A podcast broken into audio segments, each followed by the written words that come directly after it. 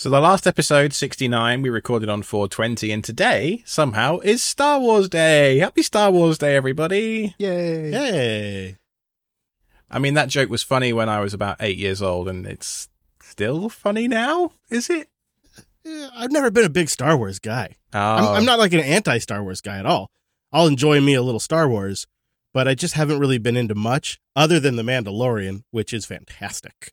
But who shot first? That's the question. We all know who shot first. Han shot first. Come on.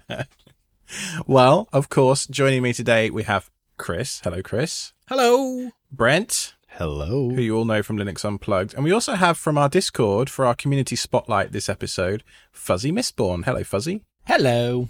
Nice to uh, catch up with you again. We met you at the meetup, didn't we? Yes, you did. And you were the guy with the Steam Deck that we were all very jealous of and the electric car. And we'll get into all that business in just a little bit. But I think Chris has got an update about his new show, first of all. Oh, really? You're going to. Oh, thanks, Alex. Yeah. Well, actually, I wanted to mention it here on the show because we are kicking off a total website rebuild project. And Alex, you joined me with Brent and Wes on the last episode. And we talked about what we want to do and how we kind of want to build the new website. And we're taking in ideas and we've launched uh, some GitHub projects around it. And so all of the details are in Office Hours 3. So if you go to officehours.hair slash 3, then you can listen to that episode and hear what Alex and I had to say about what we want to do with the new JB website. And we're really looking for input because we have to have it done by the end of summer. Because Scale Engine, who we've been with for like 12, 13 years, I was just looking, they are no longer in the WordPress biz. Nothing like a deadline, is there? Yeah. And so they're getting out of it by the end of summer. And so we got to get the website moved and we want to rebuild it and we want to self host it, of course. So officehours.hair, help us like figure it out, join the conversation. We'll figure it out together. There's a link in the show notes to a very active GitHub issue, actually, where there's lots of people throwing out lots of different ideas about how we can self host different stacks, you know, anything from Ghost to GitLab to Grav to Hugo, you know, all those sorts of things. Like Chris says, there's an office hours episode where we all discuss the various requirements that we have, I suppose, and uh, trying to build like a podcast network website, you know, where there are how many shows do you have? Like six, eight? Yeah, six shows, I guess. Active, five active shows. Then you have extras, so six. Yeah, and then you got a bunch of archive shows too, which you want to present to people, and then there's about I don't know a million guests on all the shows that you need to update all their various content. It's, it's there's a lot, and you think, well, we could design a whole database around this. You could design a whole CMS, you know, if you're not careful. So we're trying to be cognizant of the fact that people will be giving up their free time to help us and all the rest of that. So if you've got any opinions, any thoughts, please head over to the Jupiter Broadcasting GitHub organization and uh, give us your feedback in the issue number eight, linked in the show notes. I'm excited about what we might build. We've gotten some really good ideas already, things we hadn't even considered, like maybe the ability for certain community members to update episode pages and show notes with things that were either missed or maybe links that die. There's all kinds of ideas that are floating around right there. So we're just kicking off the conversation, but we also need to move kind of quick. It's one of those things. I can't tell you the number of times as a listener of a various podcast, I go to the show notes. I'm like, what was that thing? And they didn't put it in the show notes. And I know that we are guilty of that too, because I have listeners write in and tell me that we're guilty of it. yeah. and it would be great if they could, you know, submit their, their feedback. Now, a few episodes ago, we had the orange one on for our very first community member spotlight. And today we're joined by Fuzzy Mistborn. Hello, Fuzzy.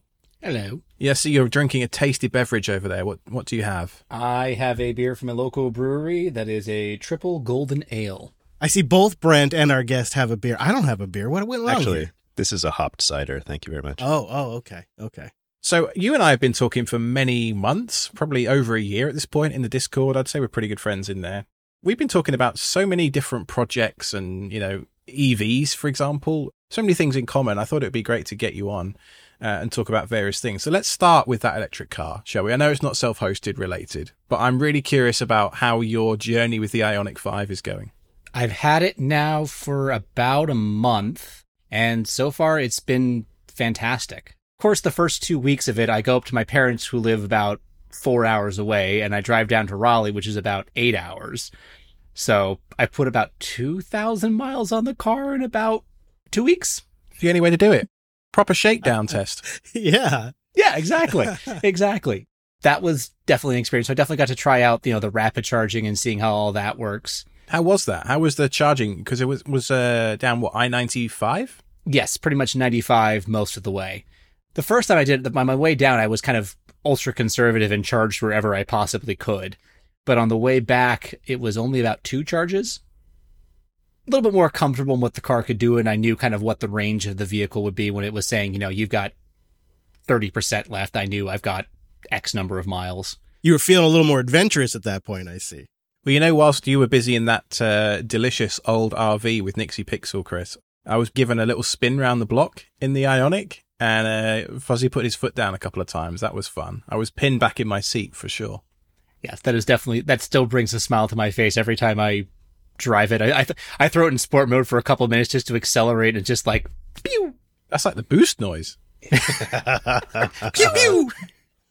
Now I want to know, like, are you collecting, or do you see any possibilities to collect metrics? You know where I go with this kind of thing. I start thinking, like, let's collect some data.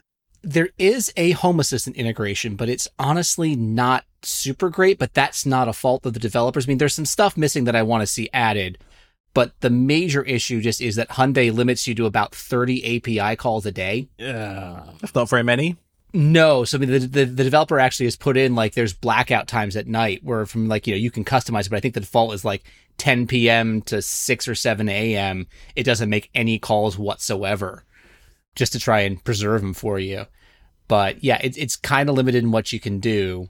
So what I do use is I use a better route planner, which is great for planning trips because it shows you you know basically you type in I'm, I'm it's, it's like Google Maps for electric vehicles. And you you know say I'm coming from here and I'm going to you know to here going down to Raleigh and it'll say okay and you know here's the car I have. And it'll basically figure out okay you know you're starting at this percentage battery you know the weather's going to be this you know the wind's going to be this so therefore it can figure out okay you need to stop here here and here and charge this amount to get where you're going and as part of part of the one of the ways I improve that is you can get little ODB two Bluetooth low energy devices and plug them into your ODB2 port in your car. And a better route planner can integrate with that and pull the state of charge off the car. So therefore it'll it'll update in real time. So for example, like when I left to get down to Raleigh the first time, I said I was going to arrive, you know, my first destination with like 10% charge. I got there with like 30 and I could see it counting back up as it, you know, based on the real time telemetry it was getting. That's a legit feature. I didn't actually, I didn't even think about it. I didn't even realize that electric cars had ODB2 ports. I suppose they have to by law, but it just never even crossed my mind. It just seems like such an old, archaic, you know, the whole CAN bus thing just seems so old. You and I got burned by that automatic thing. Do you remember? Oh, I loved automatic too, even though they were slurping up all my data, but they tracked every drive that I did in the RV for the first few years.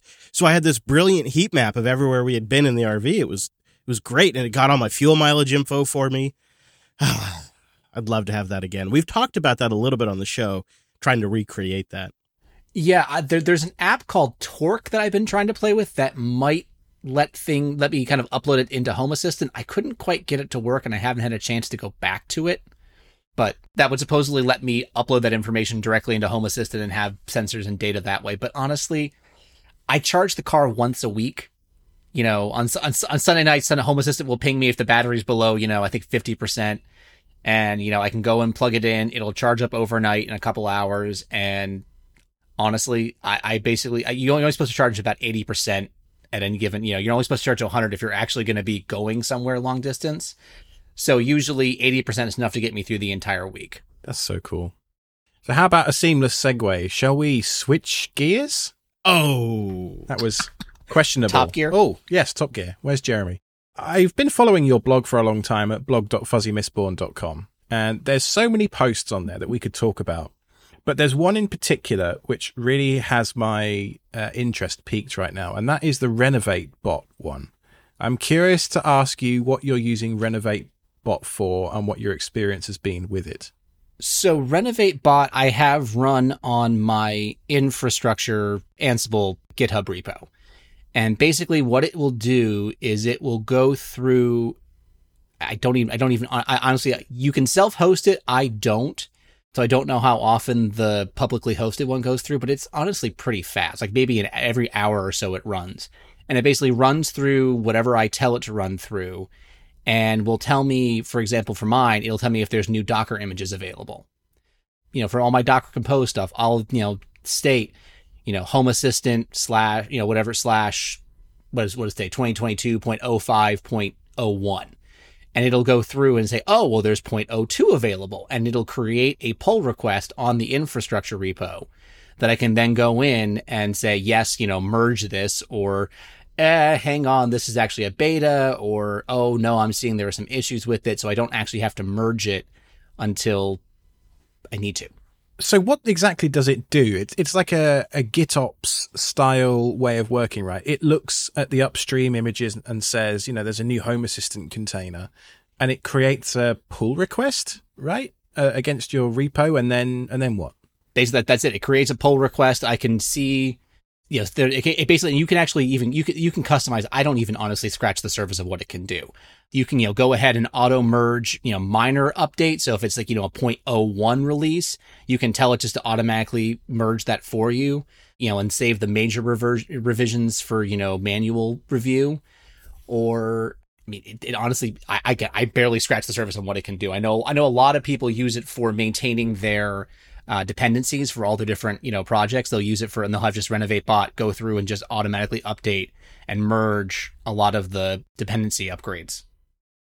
Now, another post that you have on your blog is your love hate relationship with drone.io. But before we get there, and because you mentioned Top Gear a moment ago, we do have the Top Gear style leaderboard storage question, which one of our amazing listeners has added to the self hosted wiki. So what we're going to do is set some rules, right? It's raw storage. How much raw storage do you have on your LAN? Here's the, I'm going to maybe cheat a little bit. So I have about 10 terabytes that I store off site with a, you know, uh, external hard drive that I leave in the office, you know, at work. So that way I have, you know, cold storage. So if we include that, it's uh, about 80 terabytes. But we don't include that because we literally just said on your land. I know, but but it's on my land for like you know a couple hours a month. Unless unless we count Tailscale as the land these days. So who knows? Oh boy, what do we think, audience? Seventy or eighty terabytes? Let me know in the chat, and uh, we'll, we'll submit a pull request to the repo before the end of the show. Hopefully, I need to do a calculation on my end now that we have these new servers in house too. There's two boxes, and each have 48 terabytes of storage, and then we have 24 terabytes of storage in the old server. Not to mention then the Bitcoin node has what two? Is it two we threw in there? Eight terabytes. Eight was terabytes. In, oh. Yeah, in the Bitcoin node. Yeah, that was an easy store that you shucked. Yeah, well, and then we hid in a drawer for a year or two. right. so I should do the final calculation just so we have it up to date. All right. Countdown. So we're going with uh, 80 terabytes then, are we? Eight zero. Oh, oh, that's because he's that's he's because everybody likes him in the Discord. That's what's up. oh, thank Jeff you, Gilling, thank you, thank Jeff you, audience. has eighty four terabytes. Oh. oh. so that puts you in fourth spot, Fuzzy. Good job. Yeah, I've got I've got some more sitting in you know the back bin, but I won't include that. Well, what you do is when you get it online, you come back on the show, and then you can you know beat them.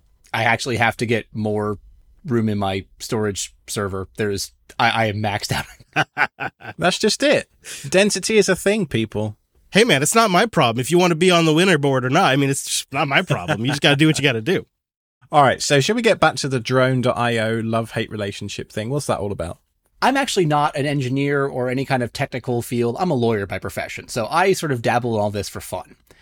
And so I started looking at drone because there were some things that I wanted to automate in terms of building Docker images and some other stuff. And I know GitHub Actions was out there, but this is self hosted. I want to learn how to do this all myself. So Drone is a um, CI CD system with continuous integration, continuous deployment, where basically you can. It's very similar to GitHub Actions or Jenkins or some of the other ones that are. I think Circle CI is another one. Basically, you can do it to do anything you can do like in a Bash script. Like I basically use it to do bat, a bunch of Bash commands on some things. It builds a bunch of my Docker images for me. I built actually, uh, one of the recent things I did was I actually started building an Ubuntu server image every week that gets deployed into a Nextcloud. So that way I just have a constantly up to date cloud knitted ISO image. I've had a few issues with drone myself, actually. Like just, just for no apparent reason, a job that I've set up, the build will stop running automatically for no, re- for, for no apparent reason. Like I will push something to my Git instance, the build will detect that it's it's been pushed, but nothing happens. And I can't figure out exactly quite what's going on there. So I delete the build in drone and then I recreate it and it's fine for a couple of weeks. And then the same thing happens. And it's, it's infuriating, if I'm honest. drone is but the so the issues i had with it as i kind of laid out in the post were you know there's st- it's really good but the documentation was pretty poor in some ways. Like my, the one thing i remember i was actually I was, looking to the poster again recently. Cron cron jobs. You couldn't tell it a time zone. So therefore it defaulted to you know gmt you know greenwich mean time and i couldn't figure out how to get it on my time zone which was annoying. So i had to always think five hours difference. Hey man, I've made a career out of that. But um bum. Actually, I'm just kind of curious because you did tease a little Home Assistant action there. Can you give us just kind of a rough idea of the Home Assistant setup, what it's running on, and sort of the key things you have it doing for you? Just like a picture. I run Home Assistant in Docker. It's running on my Proxmox server downstairs in the basement. The main backbone of my of what I run here is Z-Wave. All my switches are Z-Wave. I have a bunch of sensors that are Z-Wave, though I've started using a lot more Zigbee sensors just because they're cheaper and I found they work a little bit better than the Z-Wave. Better in what way? I so I got these one I got these Z-Wave sensors that are that were from a company called Dome. I think was the name Dome, and I think they've gone out of business since they made these. Uh oh. yeah, so they they work oh they work pretty well, but they're also I think they were about 35 or 40 bucks versus the Zigbee Aqara buttons are like 20. So I have them all over the house because one of the big things I have here is I have all the lights are on automation. So every time motion's detected, you know, with certain parameters are met, the lights will turn on and then after a set period of time they'll turn off. Sure. Nice. Did you then, I assume, go through the Z Wave migration that I have been putting off? Yes, I did. I am on the Z-Wave JS. I've been on it for probably over a year now. Oh, rub it in. Originally, what I had done was I actually, I got, because the Z-Wave network rebooting took like 5, 10, 15, 20 minutes sometimes for me to reboot Home Assistant, where it would just sit there spinning and it would take forever for the network to come back up. And so I actually got tired of that to the point where I actually created a separate Home Assistant instance that only ran Z-Wave. Huh. Interesting idea. And I bridged it with MQTT to my main instance. And are you you're still doing it that way now? No, no, no. So I was doing that for a while, and then the Open Z Wave came out, and I'm like, oh, let me give this a try and see if this is better. And it was, but then obviously that got deprecated and moved on. So I'm like, well, I'm kind of on a dead end here. I've already done the pain once. I might as well change it all. So I upgraded to the Z Wave JS, and honestly, it's worked brilliantly. There's been a couple things where, like the lock I have, the Schlage lock, I had to create a couple of sensors to kind of get back some functionality that was default on Open Z Wave for like you know what guest code, you know, what door codes use. Because I one of this one of the things I have is if a door code is used, like if I create a one-time guest code, if it's used, it'll actually delete that code after it's used. That's great. that is cool. So it recycles once a week. I get a I get a you know telegram ping saying here's the new guest code. I can give that out to people if they need to get into my house for whatever reason, and then it'll delete itself. I would imagine you're probably in pretty good shape too, because I thought I, I thought I heard today on the live stream that the Z Wave JS maintainer now works full time for Nabu Casa. So they're going to be probably keeping that in pretty good shape. Yes, I had heard that. I think I'd seen that as well. And I'm act- so I'm actually in the process of building a new house, and so I'm actually going to keep using Z-Wave there for the switches, just because I haven't been able to find any kind of Zigbee equivalent that allows dimming and switches for a reasonable price. I know Inovelli just came out with their blue switches, but they're like forty-five dollars a switch. The brand I like is Zooz, or I guess sell by the Smartest Home, and they're about twenty-five dollars a switch. Yeah, Z O O Z is the uh, the brand. Now I know that you have some like whiz bang traffic light system to tell your kids it's okay to get up in the morning. Like as a new parent, I I need to absorb this. Tell me. Yeah, I want to hear about this too. one of the things that I did that my wife absolutely loves is I have a Raspberry Pi that I installed Volumio on that acts as a sound machine.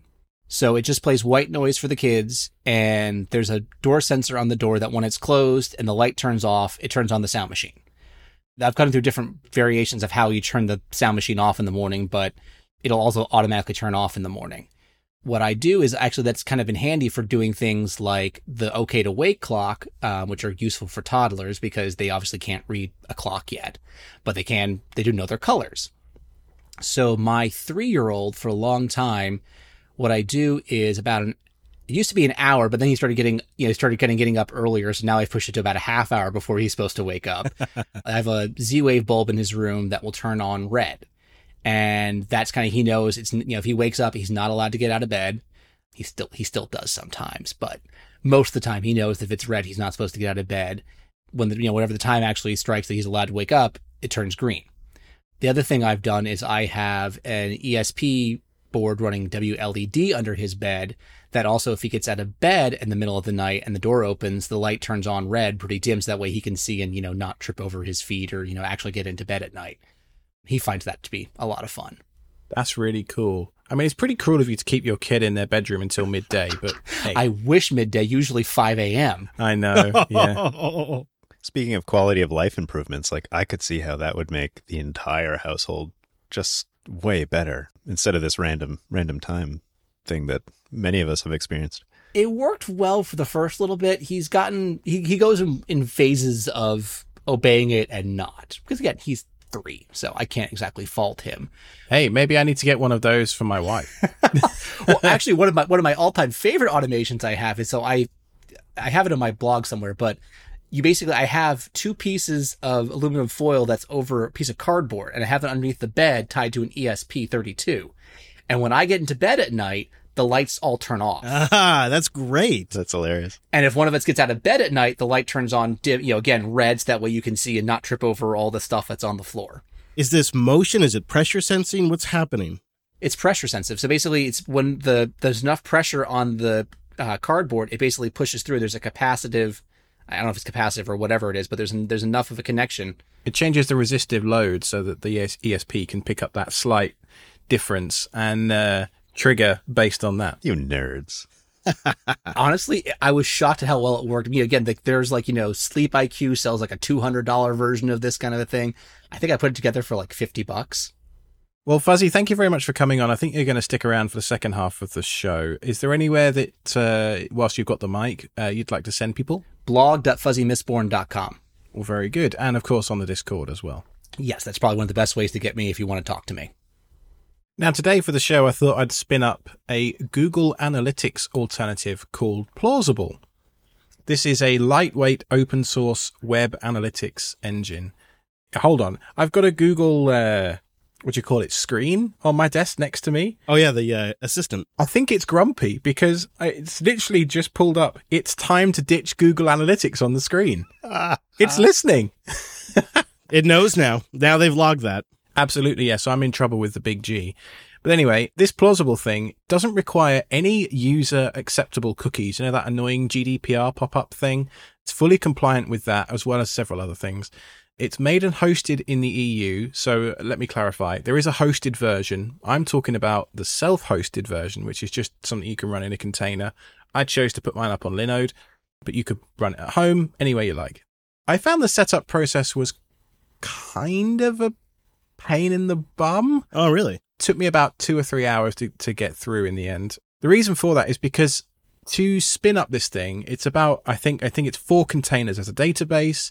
There is a it's like a queuing engine, like a Redis style thing called ClickHouse. There's the app itself, and then there's an SMTP relay. So those four containers come together to form the app that is plausible. But of course, their documentation doesn't quite tell you all the little tricks you need to do and all the environment variables you need to specify to get it up and running properly, which is super annoying.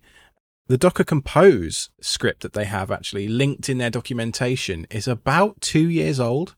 And so I was going through following this thing and looking at the version numbers, and then I thought, right, I'll just go and check the latest tag in Docker Hub.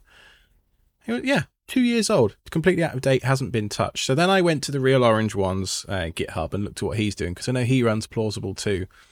And his GitHub repo combined with their documentation, I eventually got it up and running.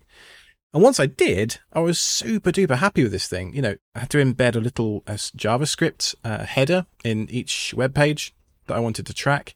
And within a minute or two, I could see people showing up straight away. So my MK Docs website at perfectmediaserver.com, my Ghost blog at blog.ktz.me. I even put self-hosted.show on there as well, just as a test. And I gotta say, it was it's pretty flawless. Are you getting real time numbers? Yep. Ah, I love that. Okay, so you took a couple hours to get up and running. And now once it's up, is it something that you're putting like on the public web? How is that working? Is it behind a firewall and can you give access to others? So there's a few different things you can do. By default, it's limited to authenticated users, you know, to the admin user that you create and any other users that you, you create in the app itself. But when you and I were talking before the show, I thought, oh, it'd be cool if I could just show Chris what I'm doing here. And so for the self-hosted.show thing, I went into the site settings for that specific site. And there's a whole list of things I can do. So I can not only make this publicly available, I've just switched this on. So I'm actually going to put this in the chat room so that the live stream can go and have a look at the analytics that we pulled up today on self-hosted.show. So that's a public version that we can do, but I can also give specific users like a, an obfuscated link. So I can say, right, I want to share this specific thing with this email address and I'm going to give them a password uh, and it expires after a certain length of time. Can you imagine doing that for like a sponsor or something? Right. That is a fantastic feature just from like a working with somebody for a short period of time. The one thing that I, I found once when you gave me the link and I and I kind of looked around in there is it doesn't seem like it goes as deep maybe as Google Analytics does. Like Google Analytics, you could just keep drilling down and down and down and getting more specifics. This is a little higher level. Like it tells you everything you need to know: your unique visitors, your total page views, your bounce rate, and the average visit duration, and of course your top sources and your top pages, and the locations in which they come from, and the types of devices they use. So it's all it's all what you need. It's not nothing's really missing, and it'd be fine for what we use. But it did seem like maybe not quite as detailed as the Goog stuff might be. Do you agree with that? That's the price you pay for not having surveillance capitalism be the driver of everything. Right. I'm not trying to get political, but I am going to have a little bit of a rant about the, the death of democracy and social media and everything in the last six to 10 years. And I could go off the rails, but I'm not going to here. I'm going to keep it on topic. And, you know, that's, that's one of the things I like about Plausible actually is that be, because it's so lightweight and because it's so privacy friendly and privacy focused, I turned off Privacy Badger to make it work on my web browser. But I didn't, I, you know, I had a look at the trackers and it was very minimal what it was doing compared to what Google Analytics does.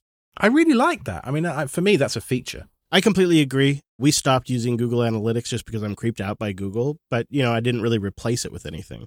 So something that we could run ourselves on our own infrastructure and uh, you know, use that data just so we get an idea of maybe how our website's performing because you know, one of the things you can figure out is maybe there's something wrong with the site, maybe there's a design issue. There's there's insights that you miss and you know, your web page for online businesses is the front of your store. So that's pretty great. And they, I guess they do have a pay version too, as well, right? So if you wanted to, you could go all in on their hosted version. Doesn't look like it's that expensive, unless you get like millions of views. Then it gets up to like ninety bucks a month if you get two million views. Yeah, I suppose compared to Google's low, low price of free, but you are the product, it's uh, expensive. But I'd rather support companies that are willing to give their software away like this than Google sometimes. Now, Fuzzy, I know that you use a different one. Was it called Umami or something? Yeah, I think it's pronounced umami. I know. I think the orange one on Discord was talking about plausible at one point. So I was like, oh, I kind of want to get away from Google too, like everybody does who self hosts. And so I went and tried to to spin it up, and I ran into the same exact problem you did, where I'm generally I try and avoid apps that require more than like two containers. I, I just don't like ones that are that complicated. I just feel like it's defeats the purpose of Docker. Like I remember one time I tried to spin up a UniFi thing and it was literally like 10 containers. I'm like, no, no. So Umami is only two containers. There's the database portion of it that I can run in MariaDB, and then there's the actual Umami collection thing. And from looking at what you posted on Discord and the, the website, Umami looks pretty much exactly the same. I don't know in terms of like features and the dashboard and everything, but like I can see the same exact things where I can see what pages got hit, where the source was from, the country, you know, desktop versus laptop versus tablet, all that. I can see the same thing. So if you're looking for something a little bit simpler to set up, it might be a decent option. I'll put a link to Umami in the show notes.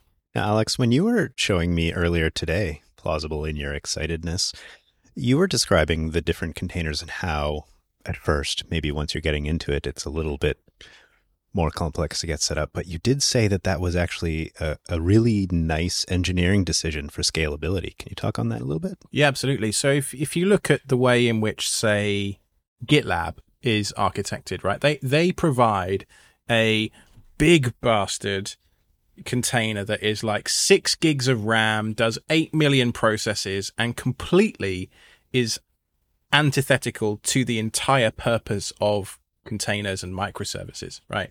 It's one big monolith that they deploy. And if you want to spin up an extra worker or anything like that, like it's just it's just a mess. And I really hate that way of doing things. And the, the UniFi controller and Plex is kind of the same, right? It has a database built into it. And actually, if you're thinking about it, it would be nice if Plex had a separate database container that lives somewhere else that I could back up and version independently of Plex itself. And that's one of the things I liked about Plausible is that because it has so many containers, you've got you've got that queuing engine, the ClickHouse thing I talked about that operates in a similar kind of space to Redis that basically takes all the requests in in real time. Its only job is to listen and receive stuff.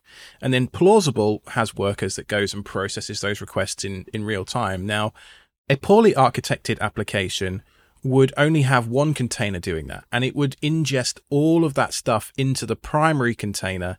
And then when that queue or that buffer or whatever it is gets full, the container would start to slow down. It might have a memory leak. It might crash, all that kind of stuff. But by having the queue somewhere else, you leave plausible itself as this controlled environment and it's able to not fall into that same trap as a lot of other applications do. Also, the data store being an external Postgres database, hmm, I have no problem with that. Yeah, no, I don't have an issue with databases being separate. I just, I don't know. When I start seeing that many containers, it just it just becomes frustrating for me to have to manage and.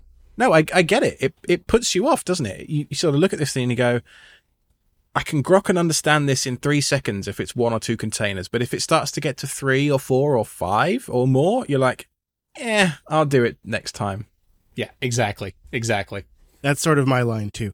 My last question on it, Alex, really is did you notice much in terms of load time difference on the sites after you put it on there? Because it, you know, you toss a little bit of uh, JavaScript in the header essentially, and then you're off to the races. Did you try benchmarking or at least refresh and see if it seemed any slower? Because I've also experienced that. I used to use a, a locally hosted analytic software that actually slowed the website down, so we had to bail on it. I personally didn't notice any difference, and that's totally anecdotal. But I run Privacy Badger anyway, so I don't have a lot of Google Analytics and a lot of JavaScript running anyway. What I will say is on the plausible website, you know, take this with a grain of salt. They say that their script is 45 times smaller than Google Analytics. So smaller tends to be faster. Yeah, and and they reckon that because it's so much smaller, a site with 10,000 monthly visitors will save four and a half kilos of CO2 emissions per year simply by switching to plausible. So do your bit for the planet, people. Right. Drop Google to save the planet. Alex, we've been having a few adventures. Why don't you tell us a story? Well, uh, I took Brent down to my basement the other day. uh, he still has all his limbs. It's okay. I think they're all still intact anyway, because uh, one of my hard drives has been dropping off the SATA bus this week. I, I I didn't know why, and so we went down and took a look at this thing. And I think I did this maybe two or three months ago. I took the cable out, and then put the cable back in, and it worked perfectly for another two to three months. Oh yeah, that's what I've been doing with my machine here. you guys are awful, right? Well, hey, look, sometimes it ain't stupid if it works, Brent. Yeah, but it is almost guaranteed to only work for a short period of time. No, not at all. Not with cables. Uh, in my experience, cables can be finicky little buggers. You need better ones. Maybe there's a little vibration, something got loose. Exactly. I learned long ago to put SATA cables with the little clips on because the ones without clips do do vibrate out. I think my issue is likely I'm not running enough hard drives. Yeah, yeah. I think there's about 10 spinning drives in this server. You know, it's quite a few. So there's a lot of vibration. So realistically, it could be a cable. It could be some crosstalk issue with all those SATA cables running together. They're plugged into a an HBA card, which is a SAS cable. So it's four SATA cables going into one SAS plug on an HBA card. So I was thinking maybe it's a bad cable. So I ordered a new cable off Amazon, put it in, and then you ordered the short one. Realized it was too short and thought, I'll just go and grab a SATA cable just to tie us over. And then found in the drawer that I actually already had the correct cable. Oh, I've done that. Yep. I've done that for sure. Uh, so anyway, I connected up the drive and it, it wouldn't mount. Proxmox was going crazy with, you know, XFS errors and I was like, uh oh, here we go. Smart wasn't showing me anything, but I've seen this before and it usually means the end of the drive in my experience. So brought the drive upstairs, took it out of the server, brought it upstairs, uh, connected it to my little diagnostic station I've got behind me over here and uh, ran, was it XFS repair? Yes, it was. I think, and that uh, rebuilt the the log or the I don't know something like that. The journal. Yeah, that's it. It took a good five ten minutes to do that, which was a bit squeaky bum time, and then it just mounted perfectly. And you know, I was listening to the drive the whole time it was on the table next to me for any audible noises. You know, I've heard a drive clicking before, and it seemed fine. It was running cool to the touch. It was behaving properly with the testing that I was doing. So I thought, okay, let's put it back in the basement server. And so far, so good. Oh, I thought this was going somewhere completely different. I mean, it could. That'll be the next episode. Raid is not a backup, people. This is true. Alex, I'm curious what you think the issue was and what you think the issue might be, considering it still seems a little kind of like it may happen again. Seems fine now. I actually ran a bajillion SnapRaid checks and fixes and syncs and rebuilds and everything I could throw at this drive to stress it without actually wiping it and doing like a bad blocks run or something, just just to try and poke the bee's nest a little bit.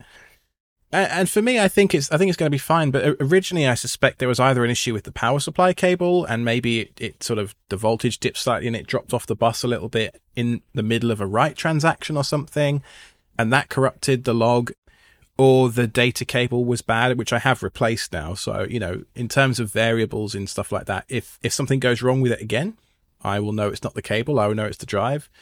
Now, this is a shucked drive originally, and it's still within warranty. So actually, part of me is kind of curious just to send it in to Western Digital and see what they say. Did you keep the shucked bits? No, there is some like oh, I forget the name of it. It's like Magnuson Moss Act or something that you can you can quote to them. And they have to fix it either way. Yeah, uh, because they can't prove that my shucking broke the you know the whatever it is inside the drive. That is shockingly pro consumer. I know, right? It's almost like we're in Europe. Chris has a drive that he shucked, but he definitely modified the drive by breaking the pin off, which was quite a clever well, now that is physical damage. I don't do that. I do the Kapton tape, or I just snip the three volt rail on the power supply cable. I wanted it fixed forever. And let's be honest, I'm never sending it in. I'm never going to do that. we also didn't have any tape. Yeah, yeah, we did look for the tape. And I'm like, screw this, break. Now, Alex, I'm curious, what did you end up doing with the cable? Which one? The faulty cable? Yes, the faulty one. Did you just put it back in your drawer with the others? I think I might have done. Oh, Alex. Who knows? It's a mystery box of fun next time there's a drive problem. Yeah, right? So here's my solution to the 3.3. Uh, this, I'm showing the live stream on camera. I, I just cut the 3 volt cable in my SATA. Like I have these, like, you, you plug one SATA cable in here, power cable in, and, and then you get four, like, power plugs here. And if you just cut the 3 volt wire here, this one, then you don't have to worry about Kapton tape or, you know, physically damaging your drives. You just run them all off these. There must be some voltage going through those. Could they like arc or something? Do you do anything to? There's some electrical tape on it. But I mean, it's 3 volts. Sure, that's fine. Yeah. It's 3 volts. yeah, right? yeah, yeah. That's So it's at most it's going to be like a little tingle. I don't mean for you. I just wondered, you know, electronics. Maybe I should and try licking it next time. See what happens. the old the old D cell test. yeah. No, I think it's more fun just to leave it uncapped, and that way, next time you're rooting around in the case, just a little, a little, you know, when you're I reaching got in there. Operation. I've got a question for, for you guys with wedding rings and stuff. Like whenever I'm digging around in a PC that's on, I will take my wedding ring off because there was one time at the Apple store where I didn't, and I actually shorted out a customer's motherboard. it hurt quite a bit too. I have never taken my wedding ring off to do any hardware work. The watch sometimes the watch sometimes I will if I'm like, you know, rooting around deep inside the case and physically can't reach wherever I am. But I've never had to take I've never had it arcing from my ring. I have to take off the watch. I don't like the watch on the wrist when like, you know, the edge of the case and I'm rooting around in there and I'm smacking the the watch up against those sharp edges, scratches it all up. Same when I'm like working on like a project in the RV, I have to take the the watch off. I actually don't wear the ring though anymore. I just sort of gave up on that. My whole body size changes all the time. And so I'd, uh, I'd go from like a, a ring that was too tight to a ring that was too loose. This is also why I became a suspenders guy. See, I learned my lesson. My parents used to have those old school Christmas lights, and I was always the one putting up the Christmas lights. And there were enough times where I broke the bulb and was trying to get it out, and I stupidly did not unplug the strand, and I shocked myself more times than I care to admit. Well, it's one of those things that once it happens, you watch out for it for the rest of your life, I imagine, right? yeah, it definitely is. I think the the thing that zapped me was one of the MagSafe uh, 19 volt things. Oh gosh. Like a laptop. And yeah, it, it's it stung quite a bit. And actually there was a it took a little bit out of my wedding ring. Like there's a, there's a little notch in it where you can just see. Oh man. Yeah. That's your near miss. That I had to fill out accident report forms and all. I, they sent me home. And that's just like an awkward conversation when you come home too. It's like, oh, well, yeah. I kind of damaged my wedding ring, honey. Yeah. Oh well. We got some boosts into the show last week. We got some people boosting both good and bad things into the show. Rubicman, uh, Rubik, Rubicon Man, Rubik Man, Rubik Man. All right, Rubik Man. I think says my wife and I are moving to a new apartment soon. We have permission from the landlord to install a camera pointed at the parking lot. Can you recommend one that works with Home Assistant for a decent price?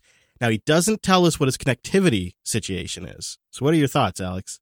You could just get a dog and point that at the car park. You know, that would bark quite a bit. I mean, the obvious choice, uh, despite all their flaws, really, uh, the Wyze cams. Yeah, that's what I was probably going to say too. We're actually going to have our, our, next boost here that kind of makes it that makes them even more appealing. Uh, Sexy Pants boosted in for 210 sats. So this dropped on Reddit yesterday. It supports USB Ethernet adapters, Tailscale, and it runs an RTMP server. It'll even make you tacos. Well, maybe not that, but it's essentially a series of uh, Wyze hacks that I think make these cameras even more compelling, especially when you can when you combine it with something like WyzeBridge. Uh, so I have a link in the show notes to a GitHub repo that lets you essentially root the devices and get more out of them. Can you imagine the possibilities of running Tailscale on the camera itself? That's cool.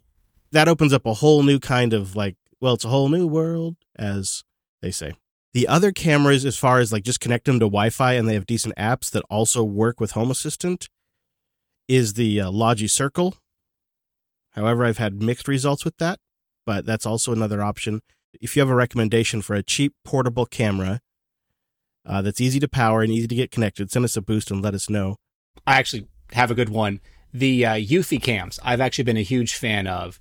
They are basically the same price as the Wyze ones. They come built in with RTSP. They're running throughout my house. I have about six of them. I have the doorbell, and they work just fine.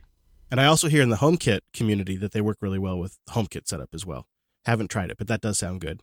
Sir Lurks a lot wrote in with two boosts. The first one reads, Autonomous spinning blades? Ugh, homeowner's liability insurance coverage or not, I would be uneasy about this robo-mower running unsupervised, which is all too likely, I fear. PSA.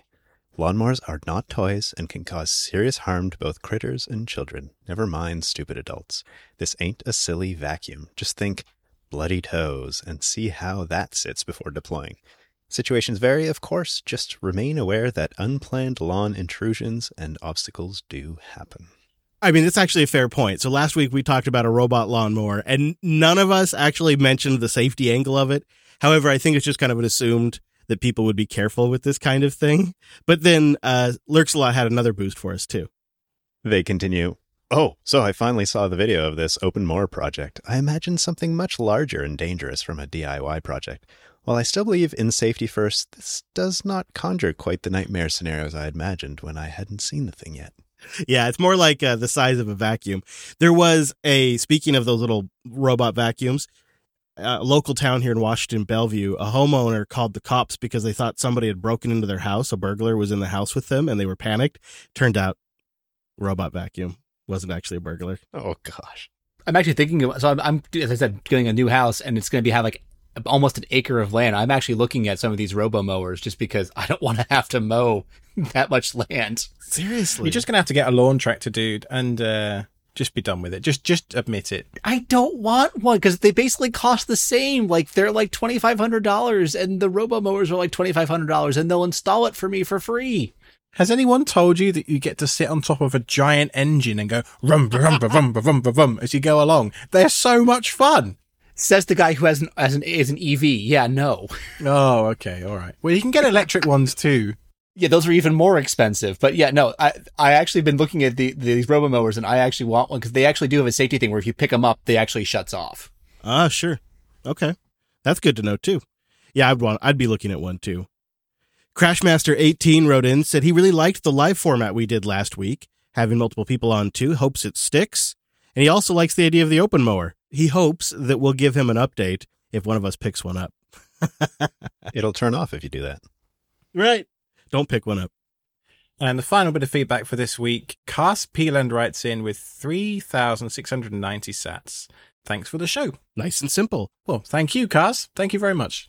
You think 3,690 sats mean something? Because sometimes that they mean something. There's a 69 in there. I, I think it's like 3 plus 3, 6 plus 3, 9. Oh, could be a math thing. To me, I was thinking like the GTX graphics, like a video card kind of thing, but Oh, could be. I don't know.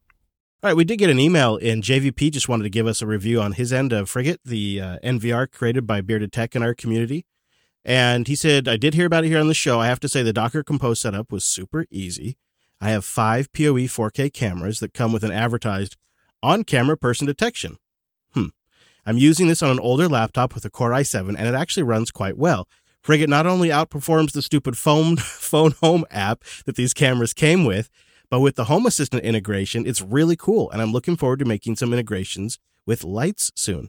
Plus, I can view my cameras through the HA app, Home Assistant app, outside my house without sharing another service or having to open another port. So there you go. He says, I'm about to block these cameras from the internet, and I'll just use it all with Frigate Plus. Uh, so Frigate NVR is a project our community mem- member Bearded Tech is working on, and these cameras well, JVP didn't give us the model. So JVP, you'll have to write back and tell us what the model is because maybe those are the ones Fuzzy's looking for. Now, as always, I want to give a big thanks to our site reliability engineers, our subscribers. You do make this show possible over at self-hosted.show slash SRE.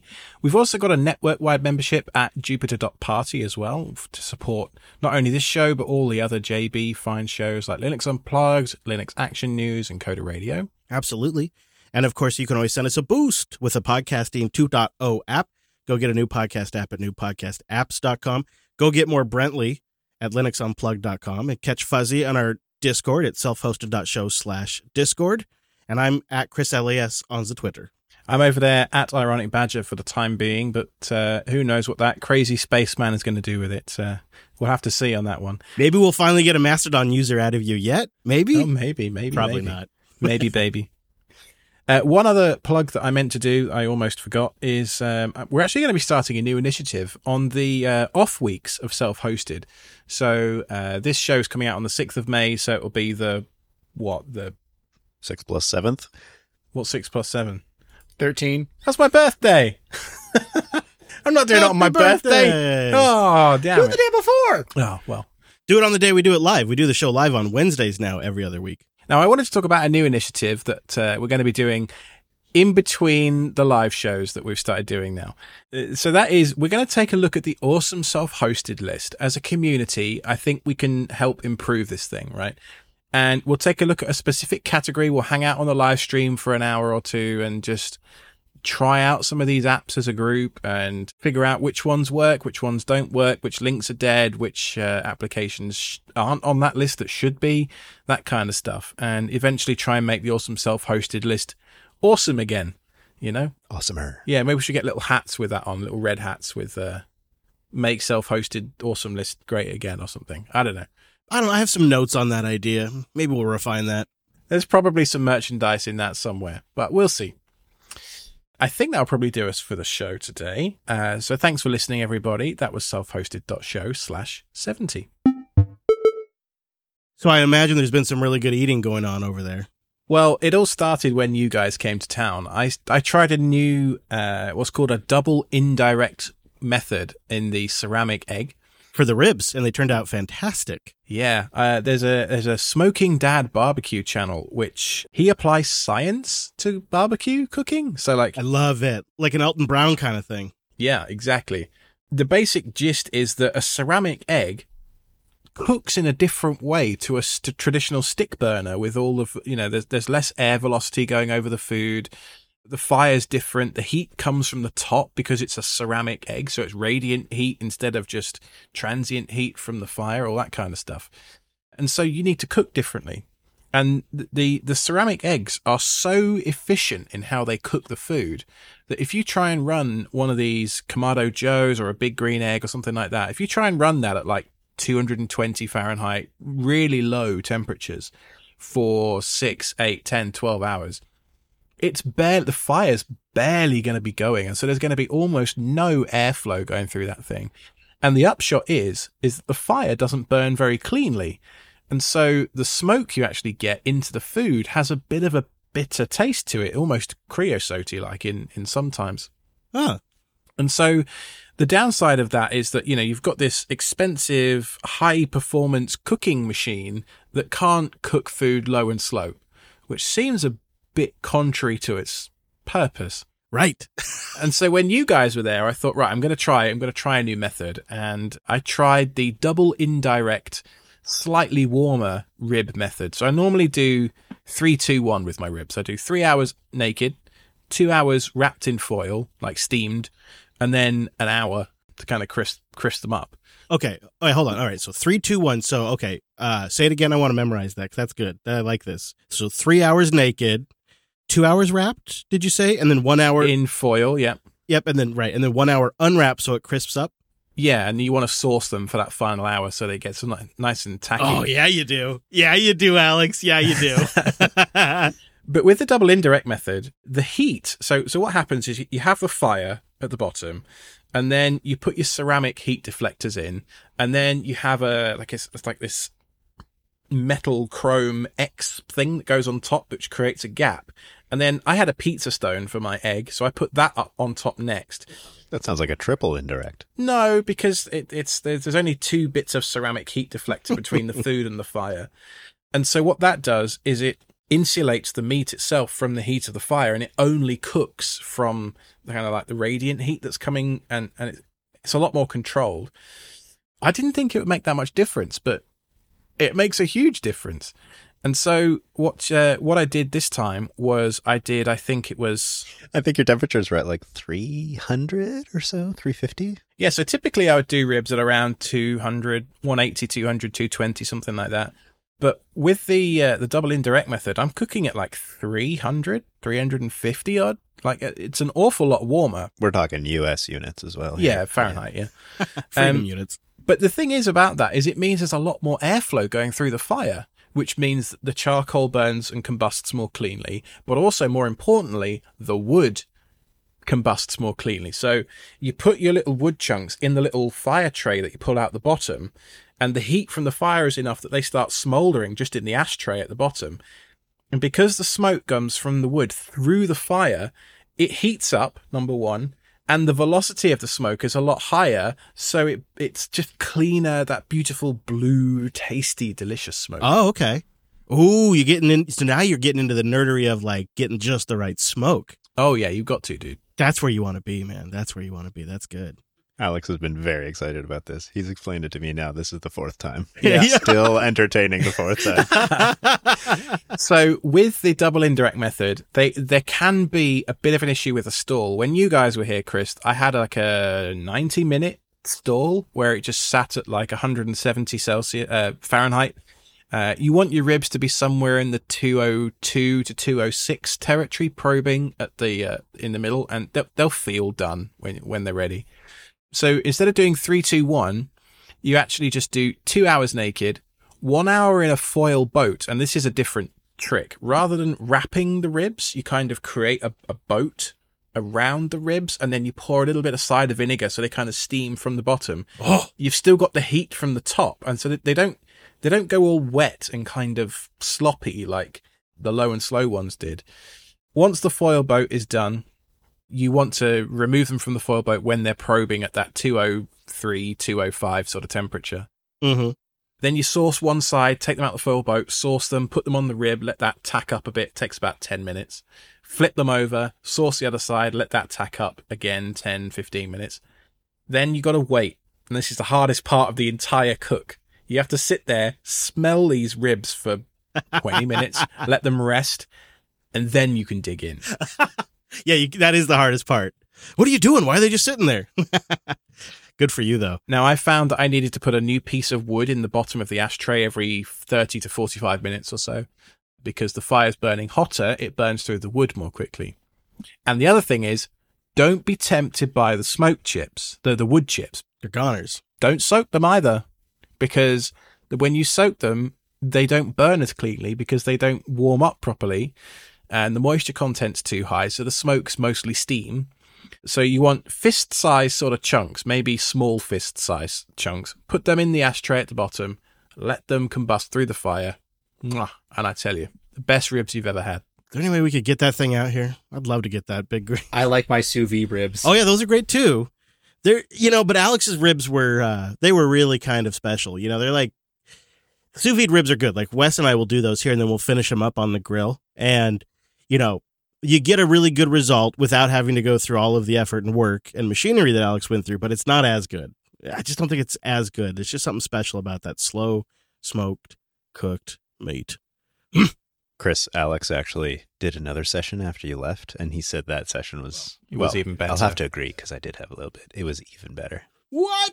When when you were there, I cooked at sort of two seventy five. But when Brent, when I did the ones for Brent, He says for me, I had a little. the grill was accidentally at 325 that day for some reason. I don't know why. It it just ran hot all day, and Hmm. they were better because it was hotter and the fire was. And so I'm a total convert. To no stall either, right? no stall, nothing like that. So Mm. 325 is the is kind of the sweet spot, I think.